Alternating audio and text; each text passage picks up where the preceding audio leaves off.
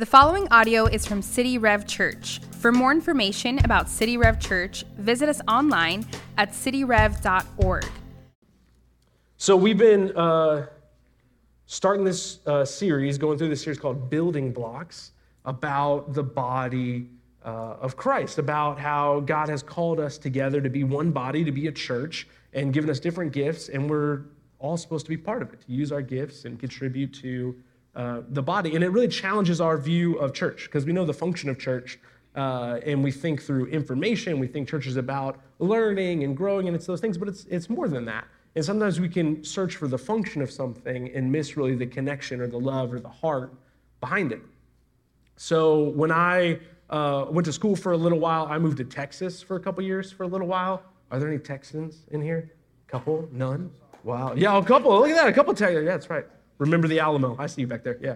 Uh, there's a couple Texas. And I loved my time in Texas. It was great. I loved being in Texas. Uh, it, was, it was great, but it was a totally new place for me. I didn't have any friends or family there. I just moved out there uh, for school. I had no connections. I knew nobody. So if you've ever moved to a new place, you know it can be, it can be kind of lonely. And so I remember I had moved out to Texas. I was there for school for a little while. Uh, and my birthday uh, was coming up. And I was a little down just because I didn't really know anybody. I didn't have any connections. I didn't really have any plans. I was just kind of like, I felt really distant. And so I was coming back from school and I checked my uh, mailbox at my apartment building, and there was a letter in there. So I opened up the letter, and it was a, it was a birthday card. And it said, Dear grandson, from a grandma. said, You know, we love you so much. We're proud of you. We miss you. Can't wait to see you. Uh, love, grandma. It had a $15 check in there, which was, was clutch at the time, right? and I was like, that's great. And, uh, and so we had my $15 check. And, and I remember it was just like a simple card, right? But I remember I was like, it reminded me of home, reminded me of the people who love me, it reminded me of my family. And I was kind of moved by it. And so I remember I put it up on my kitchen counter, just kind of, you know, think of my family, think of my grandma. So I go to school, life goes on, and go to school the next day. Uh, on my way back uh, from school, I stop by the mailbox again. I open up the mailbox. There's another card. And open it up. It says, Smile, it's your birthday. Happy birthday. We hope you have a great day. And remember to sign up for your next six month dental cleaning. Your dental associate, right? My dentist thought of me, send me a birthday card. Uh, not as moving, right? Not as moving the difference there, right? Same function, same thing, right? A birthday card, same similar words on the card, but but one has a connection, one has heart, right? My grandma thought of me, right? She knows me, she loves me, she writes it out, right? My dentist, I'm just kind of a name on a screen, right? They're just trying to drum up some business. And sometimes when we think of the church, we can think of the function of the church, and we can just kind of carve out, man, what does the church bring to me or offer me? And then we can pursue that function and then be disappointed that it doesn't live up to the way that Scripture speaks of the church or the body of Christ. And I think oftentimes it's because we are pursuing the function of the church information, content to consume, right? Uh, a spiritual life coaching. And we can find those elsewhere, right? You can listen to preachers online. You can have a great podcast or book study. You can learn. There's content out there for you to consume and grow. And those things are fine and good, but that's not the full experience of the church. The church is more than that.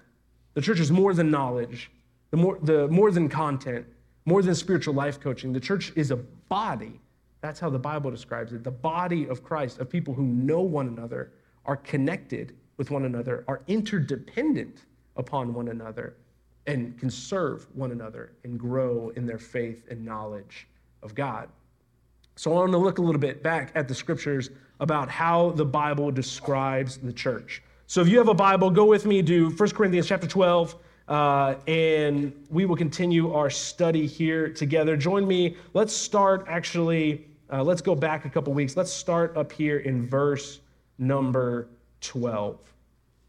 1 Corinthians chapter 12, verse number 12 says this For just as the body is one and has many members, and all the members of the body, though many, are one body, so it is with Christ.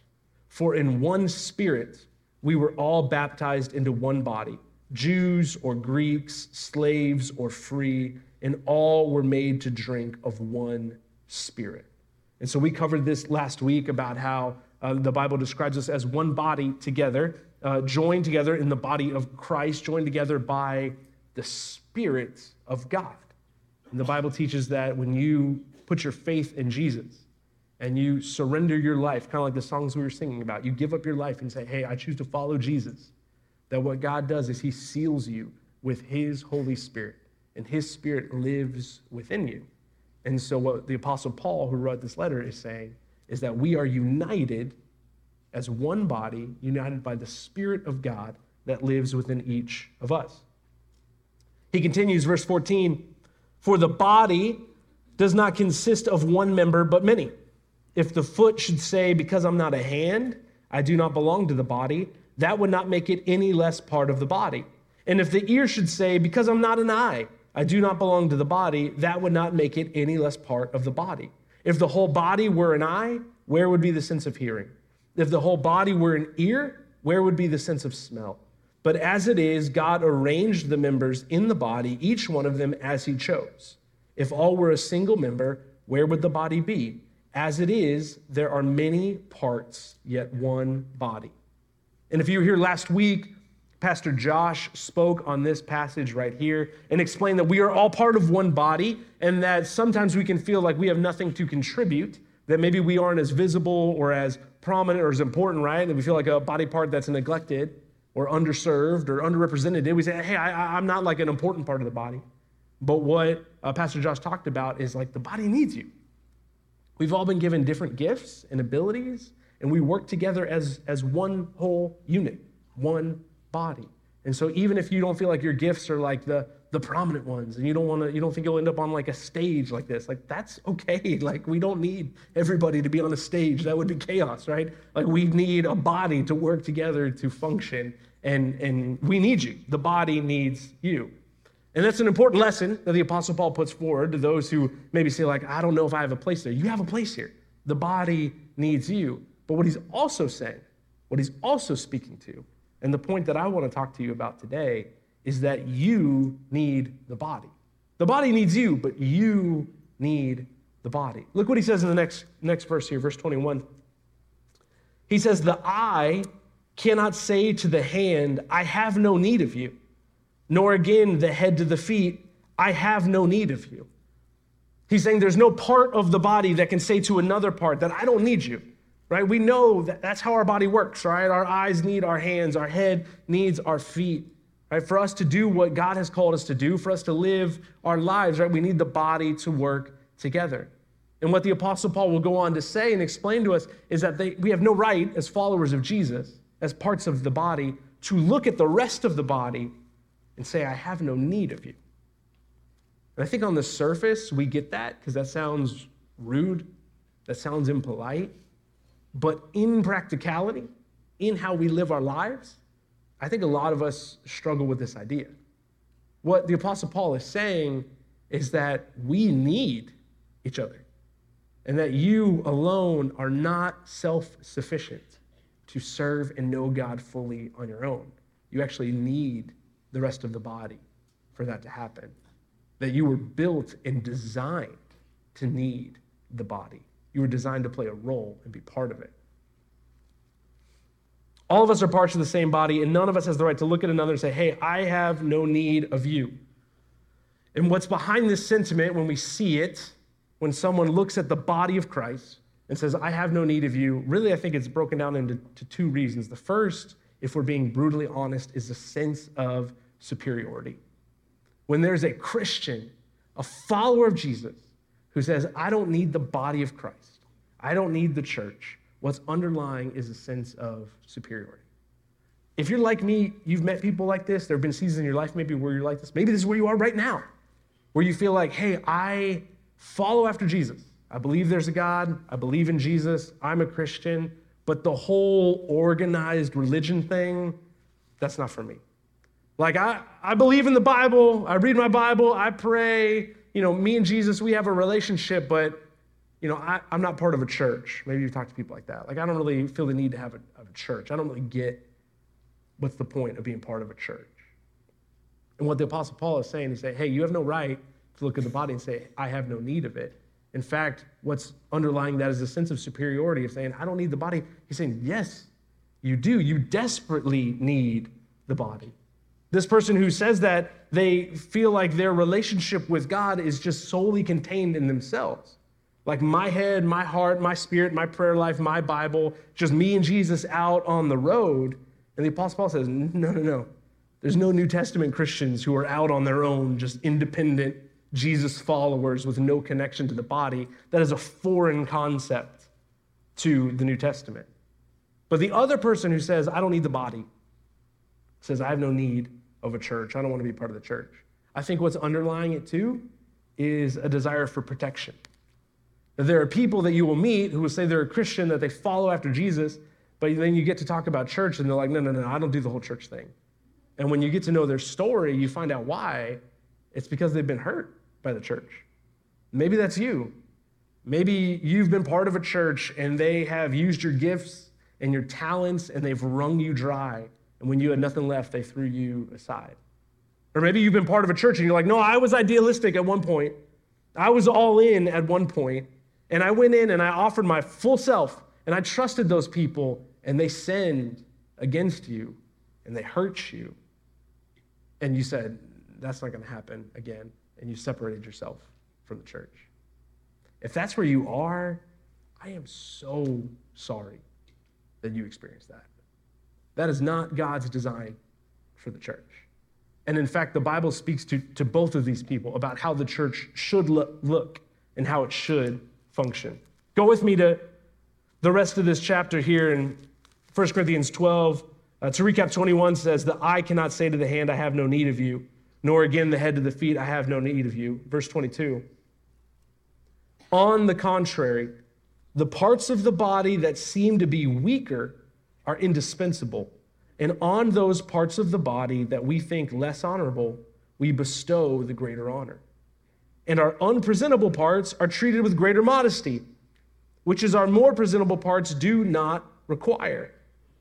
But God has so composed the body, giving greater honor to the part that it lacked, that there may be no division in the body, but that the members may have the same care for one another. Paul says again, look at the body. There are parts of the body that are more um, visible and that are more uh, tougher, right? Our tougher body parts, right? Our elbows and knees, our, the bottom of our feet, right? They can take uh, the elements and take contact and, and they can be out there in the world. He says, but our body also has weaker parts that we treat with more modesty and, and more care and, and more tenderness but they're indispensable. Right? None of us would argue that the weaker parts of our body are indispensable, right? Like your eyes, right? You say, like, yeah, those are important, right? We need those parts in our body, even if they might not be strong or they may not be uh, visible. And what the Apostle Paul is speaking at here is to those people, if we continue this metaphor, who are part of the body of Christ, and you say, yeah, like I'm out there on my own, I'm tough, I'm strong, I'm self sufficient. He's saying you need those other people in your life. You need the people who are weak and needy. You need the people who are desperate for the Lord, who maybe can't go out and make it on their own. In fact, the body works that way. That you come and be part of this body and you invest in this body, and yeah, you help them, but they also help and teach you. And then he says to those who are saying, Yeah, that's me. Like, I've been beat up and bruised. I need greater care. I need greater covering. Like, I need greater honor. For those people, this should be a place of healing. He's saying the body of Christ is designed to work that way, that if you are beat up and bruised and you've been out in the elements, that you come to the church to find care, to find healing, to find support. I mean, the, the book of James talks about how the gospel is a great leveler, and we see that here in this uh, passage as well that, man, God has come to, to equalize, to bring us together. He finishes in verse 26 If one member suffers, all suffer together. And if one member is honored, all rejoice together. What he's getting at again and again is that we are connected, you and I, in ways maybe that we don't even know and that we'll never know this side of heaven. But he's saying that actually we are one body united under the headship of Christ. And that when one member of our church is honored, we all rejoice. And one, when one member of our church suffers, we all suffer and we all mourn with them. This is the picture of the body that Paul paints.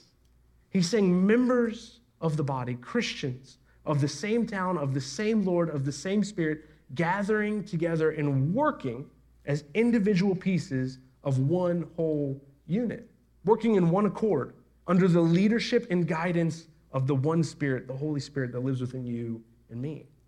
It's a beautiful picture. I mean, but have we have we seen it? Have we ever seen it? I, I would say no. I say we see glimpses of it. But I'd say that actually living in, a, in our modern day society, living this way that the Bible calls us to, is really difficult and really countercultural.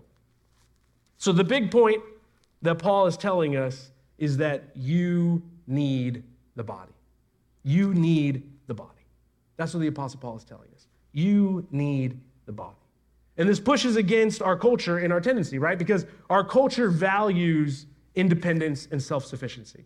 Our whole, whole world is structured that way. Think about the life of uh, people in the time of Jesus' day versus the life of people in our day, right? Think about Jesus and the people who lived around him, what life would look like. You would go, uh, you'd live in your, your home, and just the simple everyday parts of life, you would need to be around other people. Think about if you needed to go get water for your family, water for your home. Well, you'd have to go to the well and you'd have to go rub shoulders with people. Think about you would you would go to work probably out in the fields or out in the marketplace and you'd be around other people all day. At least in Jesus' part of the world and in his culture, when you would eat your meals, right? You would eat your meals outside, kind of like, like a patio situation, and everyone would eat together.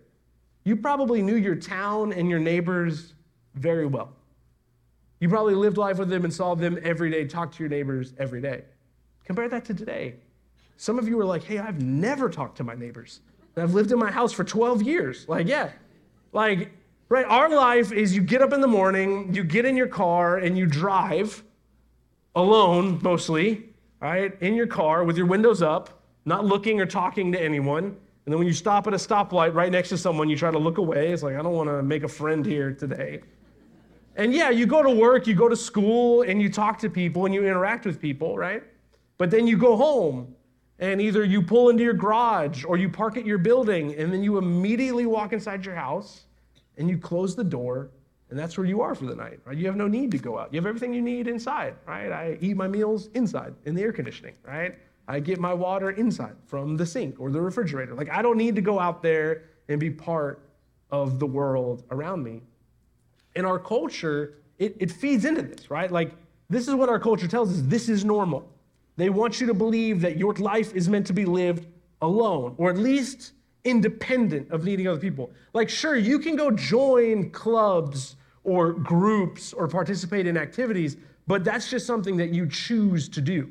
If you don't want to, then you don't have to. You can just live your life kind of secluded, alone, isolated by yourself, right? You go to the grocery store, buy your food, and you check out at the robo cashier. You don't even talk to anybody, right? Like, I just, I've interacted with no people today, and I've gone home. You can do that if you want to, right? But that's not the life that the Apostle Paul is calling us to live. He's saying, no, no, no, like you've been designed to be part of community, and you've been designed, if you're a Christian, to be part of the body of Christ. And you've been designed as a human being to be interdependent on the community around you. That it's actually a lie to believe that you were designed to live your life alone, isolated, and independent. No, no, no, no, no. That's not how the world works. And that's not how the body of Christ works. You were designed to need other people because that is how God works. So you need to be part of the body. You need the body. But the question that comes up, I think, when we ask that is why? Why do you need to be part of the body? And why you need to be part of the body, the first reason is that you can't be fully obedient to God all by yourself. You can't. If you have this idea that it's just going to be you and your Bible, you and Jesus out on the countryside, out on the road, well, you can't fulfill the Great Commission or the Great Commandment. How are you going to make disciples of all nations without being invested in the lives of other people or being in places where you know people and you can share the truth? How are you to follow the great commandment of Jesus to love one another as you love yourself if you don't have another person in your life? You're not part of a community, you're not part of a group of people where you can express that kind of love. That's not how God designed it. God designed it for you to be part of a church, part of a body where you can invest in people, part of a community where you can share your faith and get to know people and love people. That's how God designed us to live. It's the mission that He calls us to and the blessing of the church. For me, um, man, I've been, I've been blessed. I, I grew up uh, in the church um, spent some time kind of searching and finding my own way and finding the Lord on my own terms. But as a, as a young man, came back to the church and have been deeply involved uh, in the church for uh, a couple decades. And as I've been in the church and part of things like service teams and small groups and community groups and Sunday school classes and all the names that we give them, right?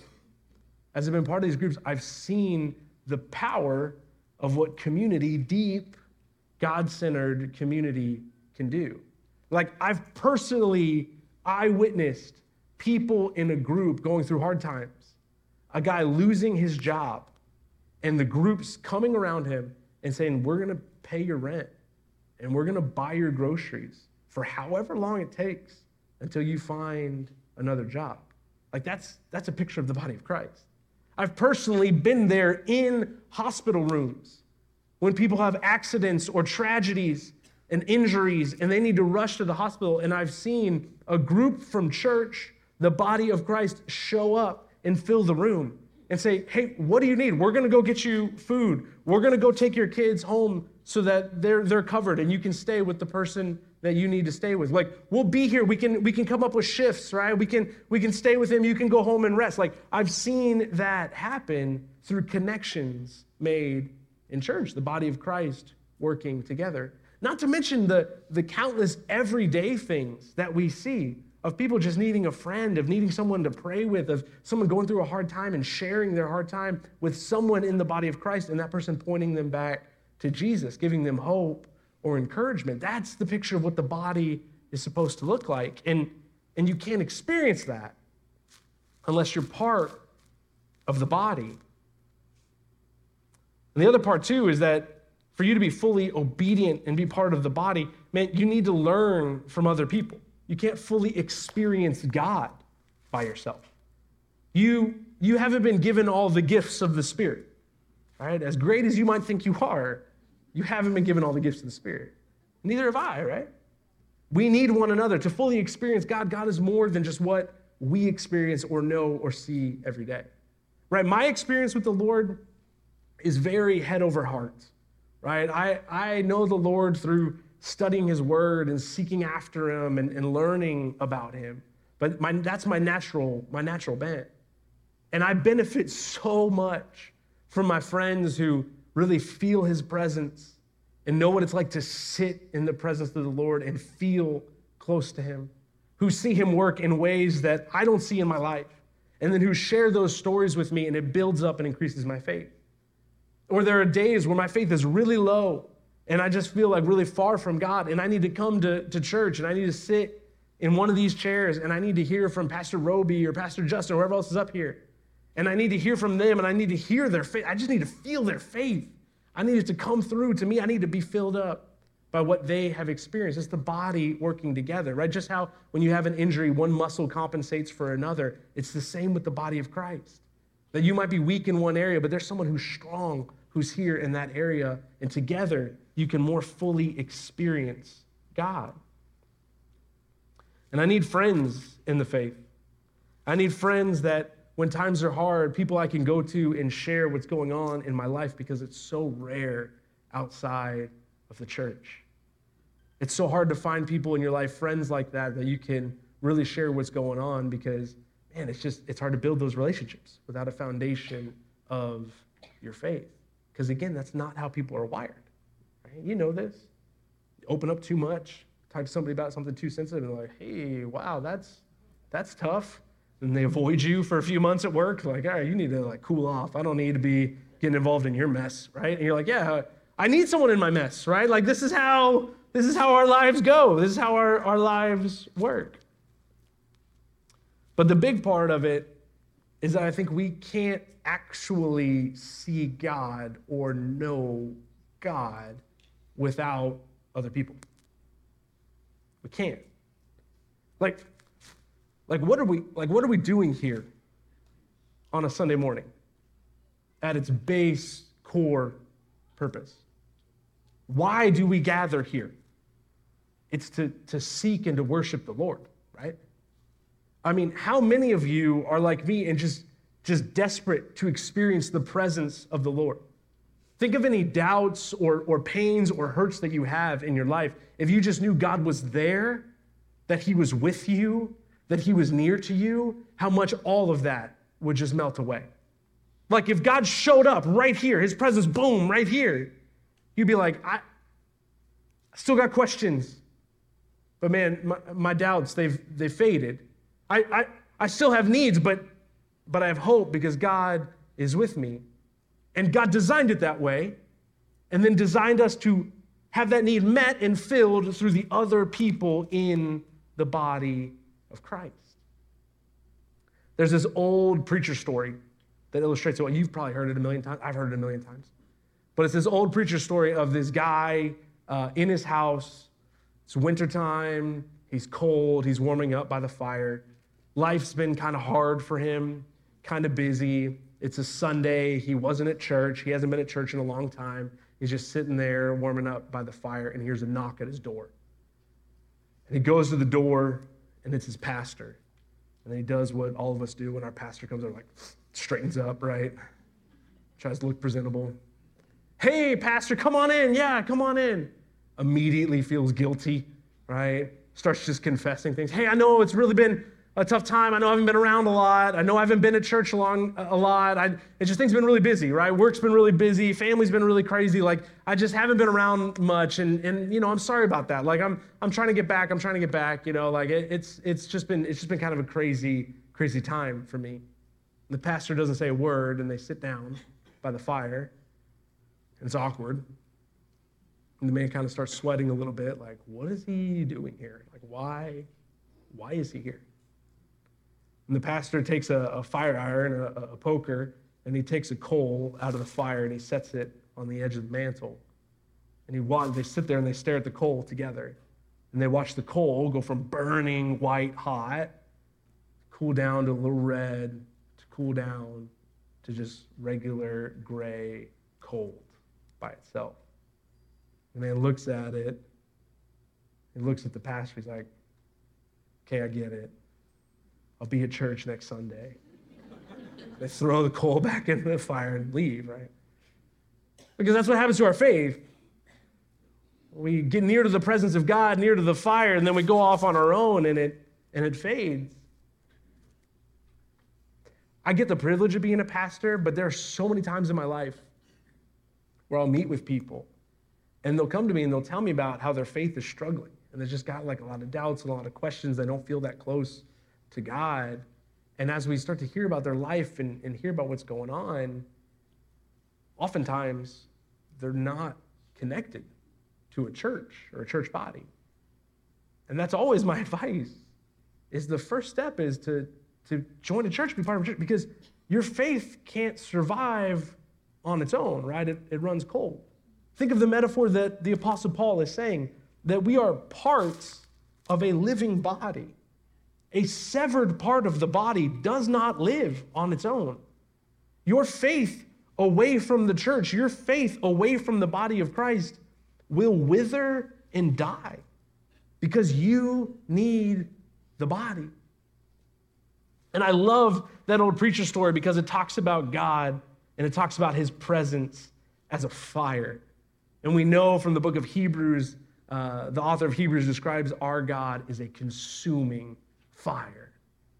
And when you look through the story of the Bible, it's one of those themes that runs through the whole thing. Like, think about Moses, right? when Moses is wandering through the desert, wandering through the wilderness, and he sees a burning bush. It's the presence of God in the fire. And he calls him to go and save Israel. And then he goes and he, he delivers Israel. God delivers Israel and uses Moses, and they, they make it through, and he parts the sea, and they get to the other side, and they're out wandering in the desert. And then God calls Moses up onto the mountain to receive the law. And as he goes up the mountain, the people of Israel step back in awe because the mountain is thundering and smoking and it's on fire. And Moses goes up there and he receives the law and sits in the presence of God, sits in the thunder, in the fire, and comes down and brings it down. And then as they get ready to travel, God directs them to build the tabernacle, kind of like, you know, the tent that held the presence of God. And as they build the tabernacle and put the things in the tabernacle, the Bible describes how the smoke and the glory of God just fills the tabernacle. And then the people of Israel camp around the tabernacle, and they know God is with them because he gives them a cloud of smoke or a pillar of fire that rests above the tabernacle. And then when that fire or that smoke moves, Israel gets up and moves because, because God is moving. And they live and they go throughout the wilderness and they, they live their life seeking after God. Eventually, they end up in, back in the promised land right? They take Jerusalem and they go and they settle in Jerusalem. And David's like, man, I want to build a temple. But it's not until his son Solomon shows up. And King Solomon builds the temple for the Lord. And there's this beautiful passage where uh, King Solomon builds the temple and then prays to dedicate the temple. And as he prays to dedicate the temple, the people of Israel are amazed and stunned because the, the temple is built and he prays and he dedicates it, offers it to the Lord. And then it's this cloud of smoke and fire fills the temple. And people are like, whoa, God is here. God is with us. And then the people of Israel, they, they live and they follow God, but they, they forget their God and they forget their ways, right? And they start to, to go after other gods and worship after Baal and you have that amazing story where you have the prophets of Baal, and then God calls Elijah, the prophet of Yahweh, to come and to, to show Israel who the true God is. And they meet on this mountain and they pray and they say, Lord, show up. They pray to their gods and say, God, show yourself, show your presence, show your power. You have 800 prophets of Baal all cutting themselves and whipping themselves and crying out to Baal, and nothing happens. And then Elijah says a simple prayer to Yahweh. It says, Show the people who you are and what you can do. And then fire comes down from heaven and it licks up the sacrifice and all the water that's there. And God shows himself again in the fire. And then you go to the New Testament. John the Baptist shows up. He starts preaching, baptizing people. People come out to see John and they're like, hey, are you the Messiah? Are you the anointed one from God? Are you the one that God has sent to us? He says, No. He says, There will come one after me. I baptize with water, but he baptizes with the Spirit and with fire. And then Jesus shows up and he lives the life modeling a life of obedience and faith, living a perfect life without sin, teaching us what it means to be a follower of God. And then he goes to the cross and he dies on the cross for your sins and mine as a sacrifice for our sins. And then he is buried in the tomb. And, and three days later, the Bible says he raises from the dead. And the disciples gather around him saying, Well, well Lord, what now? What now, Lord? We're here. What, what now? What's next? Like, you've conquered sin and death. You, you were crucified and now you've risen. Like, what do we do now? Like, do we go take over the world? What happens now? And he says, You wait. He says, I, I have to go back to my father. It's better for you that I go because the helper's coming and he'll be with you. And so Jesus ascends. He goes back to the Father. And the disciples wait. And they pray and they seek the Lord, saying, Lord, what's, what's next? What happens next? And then they gather in Jerusalem for a festival near the temple, right? Where the presence of God dwells. And they're there near the temple and they're praying and they're saying, Lord, what, what do we do now? What's next for us? And the Bible says fire comes down from heaven, tongues of fire. But it doesn't go to the temple, it rests on the disciples. And what the Bible is communicating is that the Spirit of God is no longer in the temple. The Spirit of God is no longer on the mountain. The Spirit of God rests and resides in every follower of Jesus. That this is where the presence of God is. It's in you, it's in the person next to you. And so often our faith is let me go off to the mountains and seek after God. Let me come to the temple and find God here. That's not where it is. It's in the person sitting next to you, in your rows, in your pews. That's where the Spirit of God rests. And so for us, we are desperate to seek the presence of God.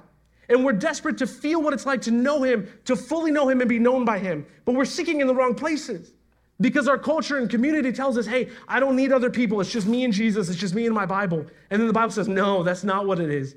You need other people because that is where you find the fire. You find it in the person next to you. And so for us as a church, I just kept thinking and just being pressed upon, like, well, what do we do with that? Man, there's so many ways to get connected, right? There's, there's groups and places to serve, but but if you want to feel the presence of God, it's, it's being ministered to by the people around you. It's letting the presence of God, the Spirit of God in one another speak and move.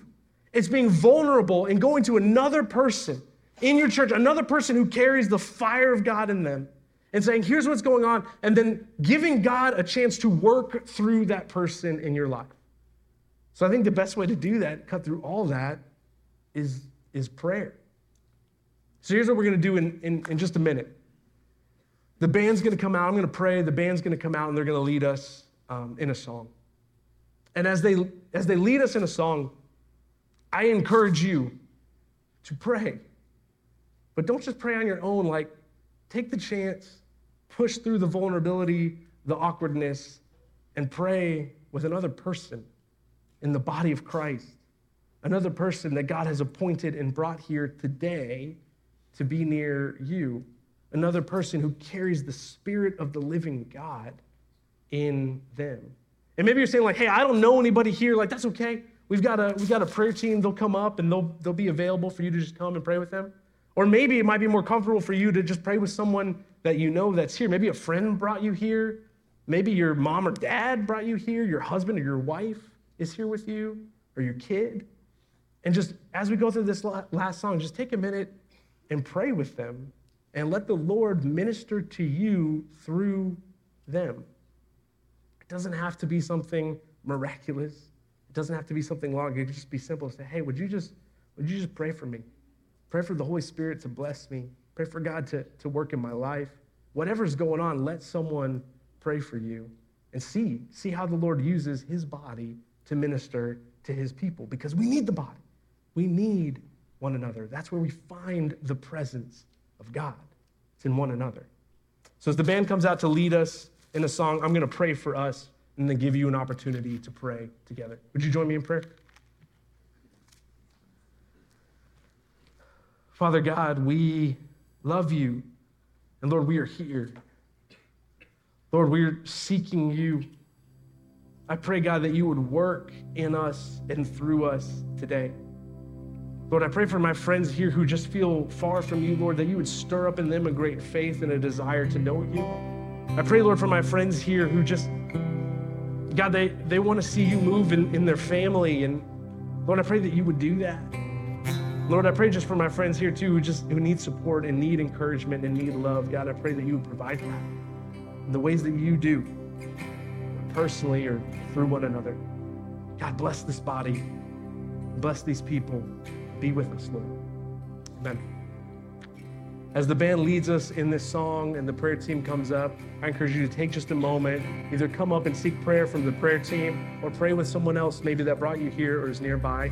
And then when you're finished, join us in worship. Thanks for listening. For more resources and to check out other teaching series, please visit our website at cityrev.org.